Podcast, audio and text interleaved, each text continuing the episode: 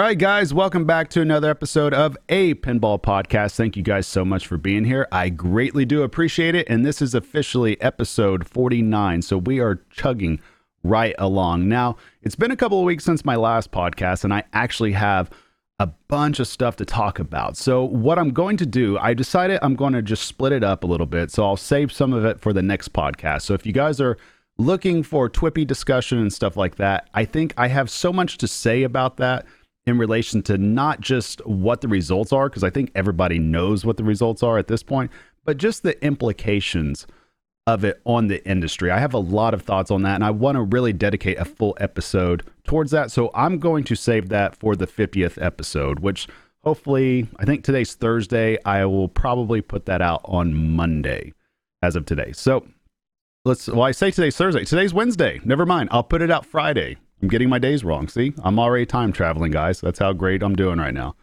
So, anyhow, as you can tell right now, I've got my energy back up. I'm good. No more side effects from my shot.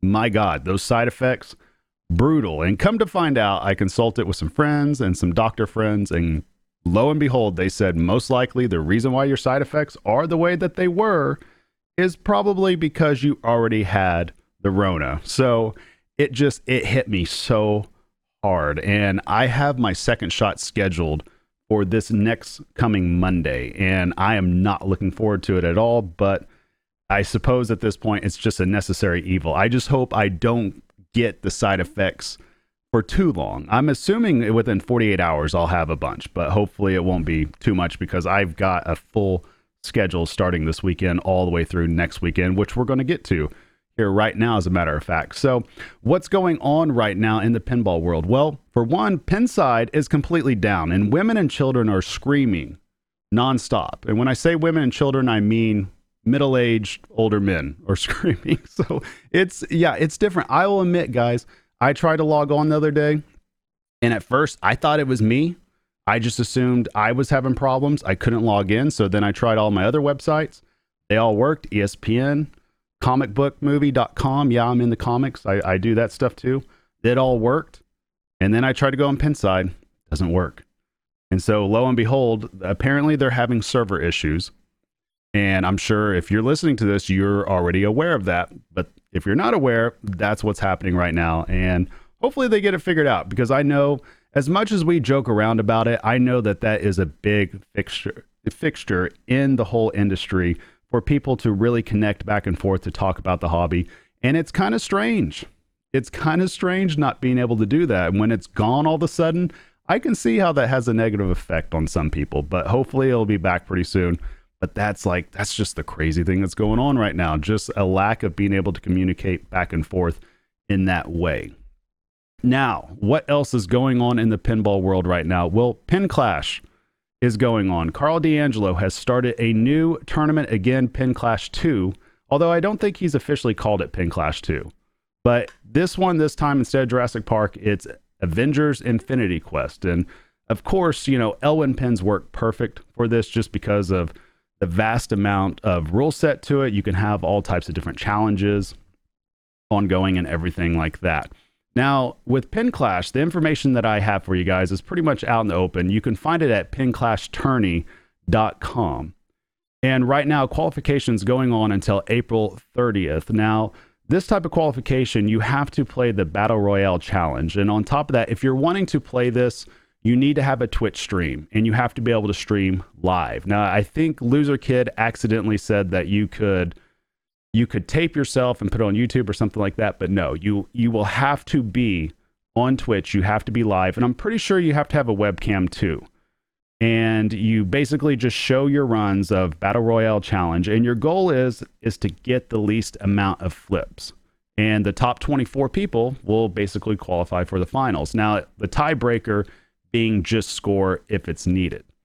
And I believe there's a $1,000 top prize, guaranteed top prize for it, plus uh, Avengers Infinity Quest playfield, plus a $200 gift certificate to Pinmonk, plus a $250 Art of Pinball gift certificate, plus a Stern Translite. So great. So basically, after either Raymond or Escher wins that, the rest of us will get 50% of the remaining prize pool. Well, no, that's second place. I guess third place, 30% the remaining prize pool. So there you go. But no, so I haven't been able to do this yet. If you're watching on YouTube, you'll see in the background, it's just mass chaos behind me. I've been getting my rig set up because I will be streaming it pretty soon. I don't know exactly when, but my runs will happen on the channel Marv, just M A R V over on Twitch. I haven't streamed in such a long time. I'm still a partnered streamer over there due to my Call of Duty days from several years ago, but I will be streaming my runs on there. Now, in terms of what my overall strategy is, honestly, I'm kind of sitting back and waiting to see where the standings are. I think I'm heavily leaning towards not wanting a buy. And therefore, I want to qualify, of course, but I would really like to just play in the first round, get it out of the way. And either if I lose, I'm done early in the day. But if I win, I got a little bit, little bit of momentum on my side. Because quite honestly, if I'm going to play Escher, if I'm if I'm going to play Raymond, if I'm going to play Carlos, if I'm going to play anybody like that that are excellent pinball players, I want to catch them in an early round. I do not want to play those players in later rounds to where they have a lot of momentum built up. I would rather play those players when they're coming in cold, quote unquote, because obviously they're still getting warmed up and all that. But I would rather play them early on. So I'm leaning heavily towards just trying to qualify let and not worry about the buy. If I can put up a number in which I qualify, I'll be happy with that. Right now, my practice runs, I'm typically running 25 to 35 flips. I have been able to figure out how to get down to the teens, and but I don't know if I want to do that. I don't know if I want to if I want to get one of those buys. So I got to really think through what my overall strategy is. Plus, I just want an opportunity to play more pinball, and I think I think I would just rather play those types of players in the second round, where it's technically their first round, than I would in the third or fourth round. And that's just kind of my mindset. I know there's some people out there that are probably like, well, take the buy. If you can get it, take the buy. But I don't know. And plus, two guys, there's some excellent scores coming in. I think it's going to actually be really difficult to get a buy. And I don't know if I want to spend my entire April trying to stream and just try to keep getting under 25 because I think that line is going to get down. There's a lot of people under 30 right now, so it's going to be highly competitive to get to that to that point. So I'm pretty excited to see how that goes. Now, besides that, some more pinball discussion when it comes to tournaments. Now, it's today is obviously Wednesday. I messed up earlier and said Thursday, but today is Wednesday, and I have an invitational event that's occurring on April 16th that you guys will be able to find over at Fox Cities Pinball. Now, actually, it's it's a full weekend of pinball coming up, but this particular event happens on Friday, and I think it's going to start probably around 6 p.m. Central Time. It's sometime right around there. But it's going to be four players total playing nine holes. And I had the objectives up, and of course, I ended up clicking off the screen. But we're playing nine holes to- total. And so it's yours truly playing against Raymond Davidson, Luke Nahorniak, and Colin McAlpine. Now, obviously, these are three very excellent world class players.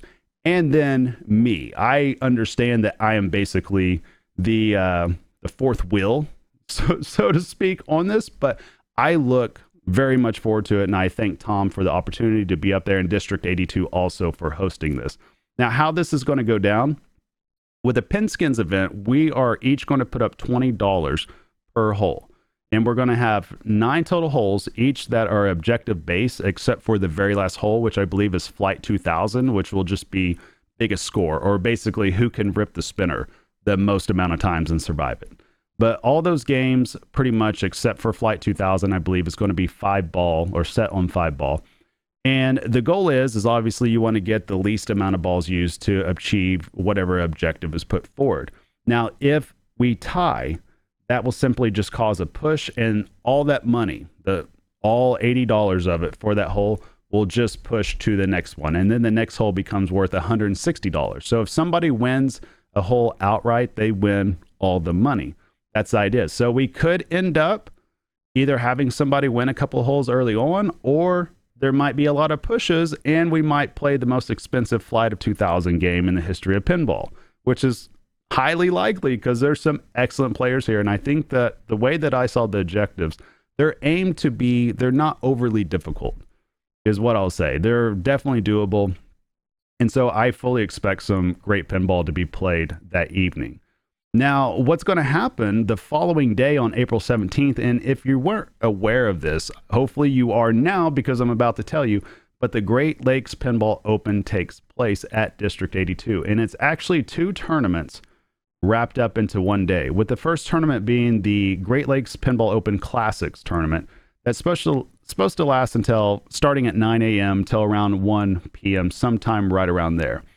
Now, they are having upwards. The max is 95 participants. There is actually, as of this podcast, there is 79 people confirmed to attend. So this is going to be the largest pinball event that has happened since the shutdown back in March of 2020 in over a year that happens here in the US. So I'm very excited about that. There's some huge names on there. I don't want to spoil it too much, but if you go over to district82.com, you can see the player list. If you're interested in playing in something like this, I highly recommend it as it's a great place.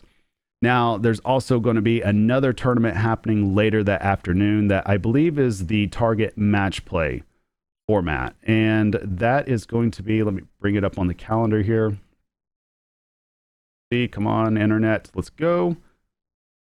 That is going to be, what time is that one? That's going to start around 3 p.m and is going to run probably probably past 9:30.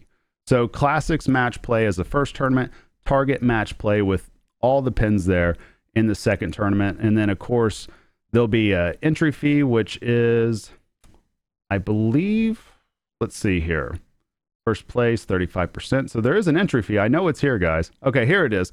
Classics tournaments $35 total, basically for a facility and the tournament fee itself, and then target match play would be $20. So yeah, classics tournament $10, target match play $20 to get you in like your all-in cost for facility fees for tournament fees is $70, which to me that's excellent. I mean, they they'll provide bottled water and soda also, trophies, prizes at the door.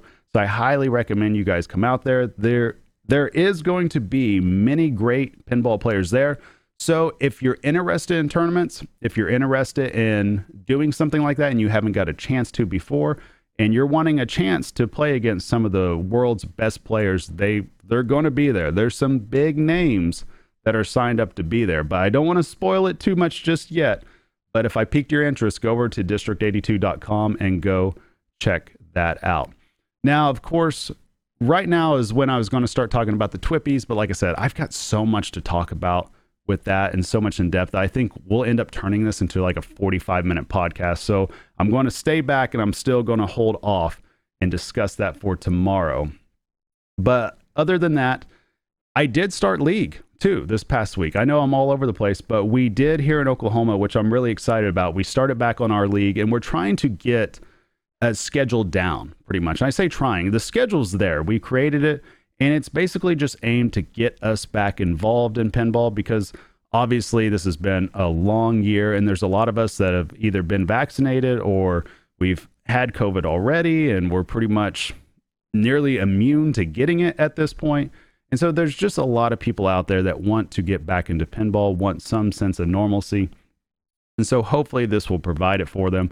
But I had an excellent time last night. There was actually 16 of us, which I know for some places that may not be much, but considering that at some times we were down to just four or five of us, including me and my wife, there's, I mean, it's slow going. So it was great to see a lot of familiar faces back. It was great to see people happy, people smiling, and it was just fun just to get out and have human interaction and play pinball. So to me, just mental health wise, that was excellent. I was very happy about that. And we ended up playing five rounds total. And the rounds, I figured I'd just go ahead and just tell you guys a little bit about the games that I played, kind of like what Raymond does with his was it Do or Die podcast. I hope I'm saying that right, Raymond. I haven't missed an episode of it. I just I don't know why I'm messing up the name right now. But if you haven't heard that podcast, that's an excellent one as well. But what I ended up doing, I ended up playing Cactus Canyon in my first round. And uh, basically with Cactus Canyon, my only strategy with that is just to hit all my shots and not miss my shots. I like getting into, I forget what that multi ball is called, but it's kind of like Attack from Mars, where once you hit, I think it's each shot three times total to light all three inserts, and you do that across the board, you'll eventually start a multi ball. Another thing that I like to do is I will typically go for building up my bonus. So I'll stick to the left orbit a lot and I'll just keep trying to build that bonus up as much as possible. And that's pretty much just what I do on that game. I don't really go any more in depth with that. If the locks are there and they're available, I might try to take them, but sometimes I, I don't know. Sometimes I don't on here because I feel like my shot on that particular lock shot, it just goes out of control more times than not. And I would rather just play just, I mean, a simple wood chopping type game on that game, just sticking to the left orbit when it's hopefully not going all the way around, but going into the uh, the rollovers up top. That's typically how I like to play it. And so I ended up getting first place on that. Just killed my two kids, which I was I was proud of that because they actually my middle son has actually gotten pretty good. It's I, he played me heads up a couple weeks ago. I was down three one against him, and I was trying hard. He can play, and he's only ten. It's quite shocking how good he's getting, how quickly, because I don't help him at all. He just he just loves to play. And so the next round, I end up playing Congo. And with Congo, one of the things that I really like to do is I like to hit the map to gray to loop combo. I believe it's worth 20 million points. So basically, if you're not familiar with what this game is, that's essentially the left ramp from the right flipper. And that'll spell out your map letters, MAP. That'll eventually light a right eject or right scoop type area to where you can collect, you can basically travel and you get points, or you can eventually work up the jungle jackpot. So it's worth a pretty good amount. But I like hitting that combo shot of basically that ramp to the little gray shot that's basically a U turn shot that leads to your upper left flipper. And if you hit those three shots in succession, I believe it's a 20 million point combo. And I mean, that builds up a lot too. That'll help me get to my diamonds. That'll help me build up my map. It'll help me build up my gray and I'm um, getting some points or grinding out some combo points as well. And typically with that, I'll just keep collecting my diamonds too to work up to lighting a lock. I, I forget how many diamonds it is that lights each each lock, but eventually you'll get to where you'll start your volcano multi-ball, which I believe is what it's called, in which time you'll just keep spamming the left ramp. That will give you jackpots over and over and over again. And that's pretty much what I do. The main thing about this game is that if you finish your first grade, you want to avoid, at least I typically avoid starting my second grade because that is a multi-ball on its own, and then it'll reset the locks. And I don't want to do that. I would rather play my volcano first and then play my second grade. So that's typically what I do in that instance. And then also too, once I get into volcano multi-ball, I really like trying to trap up on the left side. And then whenever the feed starts coming back around to the left, I'll just do a little tip over to the right with a single ball, and then I'll just hit the left ramp, rinse and repeat. So I mean, it's I wouldn't exactly say that's too much wood choppy. It's just kind of the sequence that happens just to collect those jackpots. But I did a I did well overall in that game. I think I ended up with one point two or 1.3 billion after two balls, and then I just decided, just in the interest of time, I just plunged my third ball and just let the game end from there. So let's see here. Round three, I ended up playing Metallica. Now, this game is so hit and miss for me. I will either blow it up or I'll lay an egg. There's really no in between on this game for me. And I actually I ended up taking third place on this game and I just, I think I had around 13 million or so. And I was not confident at all hitting Sparky up the middle. So if you're not familiar with what Metallica is, the playfield, which pretty much I assume 95% of you out there are, but if you're brand new, Metallica, there's a bash toy basically right up the middle known as Sparky. And on ours, I think it's set to eight hits on that target. And if you hit that target, it actually counts as two hits. And I think ours is set to eight and that'll eventually get to the multi ball. But me personally, some Metallicas I'll go for it. Other Metallicas I'll just avoid it altogether. The one at CJ's, I typically avoid it altogether just because that magnet just goes crazy. Just the shots scream back at you, and I just don't feel safe going for that shot. So other times, what I like to do is just go for the grave marker multi ball or just grave multi ball, which is on the left hand side with those three inline targets. So If you hit all three of those and then you hit that back target, that'll start your multi ball. And then you can do it a second time by dropping all three and then hitting that backside twice. And I like doing that. And then I also like doing, I think it's a piston combo, whatever it's called, that goes from the right ramp and then you hit it into the piston targets to the left hand side. I like doing that combo also and just building, building, building. If I can't find any other shot, I'll rely on that a lot. And then another thing that you have to really focus on, though, is lining up your three targets or your three inserts on any of those shots. And those targets off the top of my head, I think it's like electric chair, snake, and your grave marker. And what happens is if you get those three inserts lit up on the same shot and then you hit that shot, you can basically start a hurry up, a coffin hurry up at that captive ball that's right by the snake head. And then when you hit that captive ball, I think it starts right at a million and it starts counting down. But then once you hit that captive ball, from there, you've essentially locked in those inserts for the rest of the game. And then you can just start peppering that shot to build towards your crank it up modes, where you have to collect so many of those anyways. It makes it so much easier to get to that point, And then that's when you can play for whom the bell tolls or whatever your preferred method is, and then really start blowing up the points from there. And then a lot of people don't realize this either that when you do get into those crank it up modes, one of the focuses that you really want to have, especially if you're trying to just absolutely destroy it, is to make sure that you have your snake shot dialed in, you have your sparky shot, you have your grave, you have your coffin, you have all those dialed in because you need those shots in order to light your collect. I know that there's a lot of people out there that aren't sure how that gets lit in that they just keep hitting shots because I've heard from a lot of people they'll end up completing their crank it up mode, which you do get some pretty good points off doing that, but then their collect never lights. But that's exactly how that collect will light. And then you can go from there. You can decide whether you're going to add fuel to it for your 2x playfield multiplier, and you can get pretty giant collects. I mean, I've seen collects go well in excess of 150 million at that point, which is absolutely fun to do on that pin.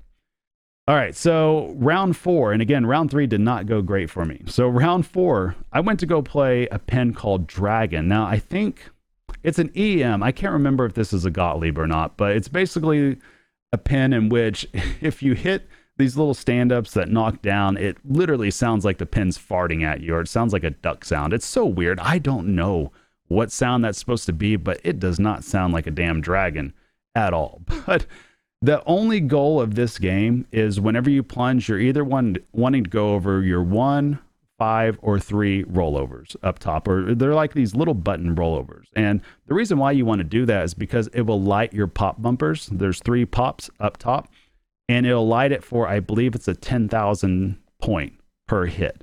And those are essential. That's how you really build up score there. Now, on our pin, that's at CJ's, the bonus does not work. So there's nothing that we can really do to build up bonus. So the whole game essentially becomes lighting your pops and then just sending it back up top and nudging around a little bit, hoping to gain any points you can off that. And I, for whatever reason on this game, I would light a pop and then I'd send the, the ball back up top, and that ball would just come all the way back around without even hitting one pop. There was one time I had all three lit which means you can basically just run away with the game at that point.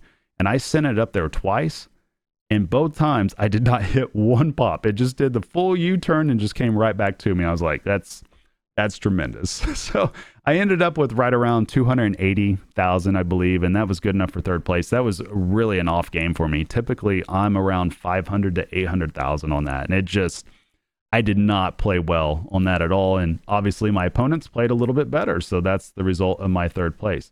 Now, fifth round, I ended up playing Ninja Turtles.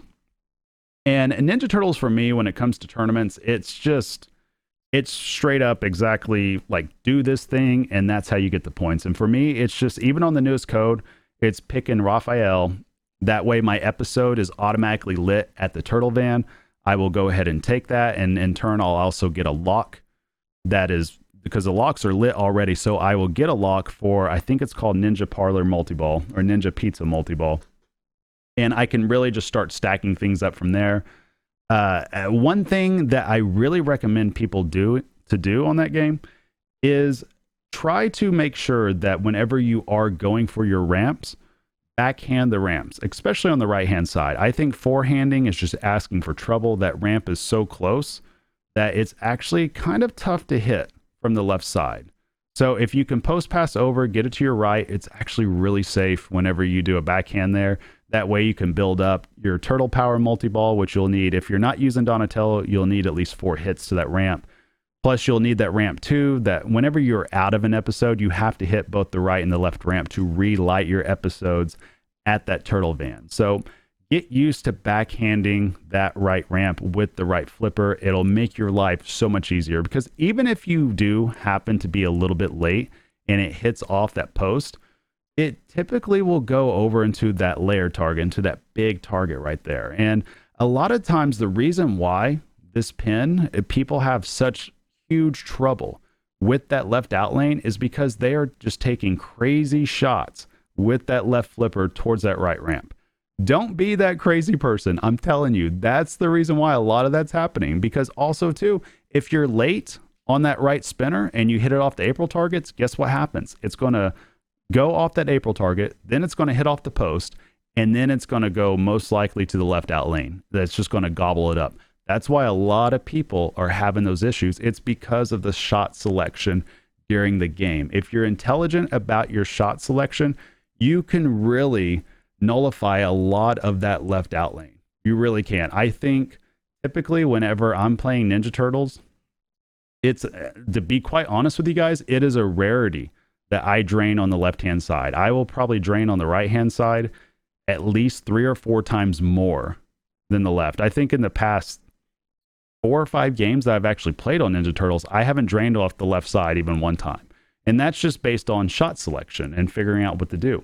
Because basically, when you play it this safe, you're guaranteeing you're going to get into a multi ball. You're guaranteeing that you're going to make progress on a couple of different modes as well and you're guaranteeing that you'll most likely get to Turtle Power Multi Ball.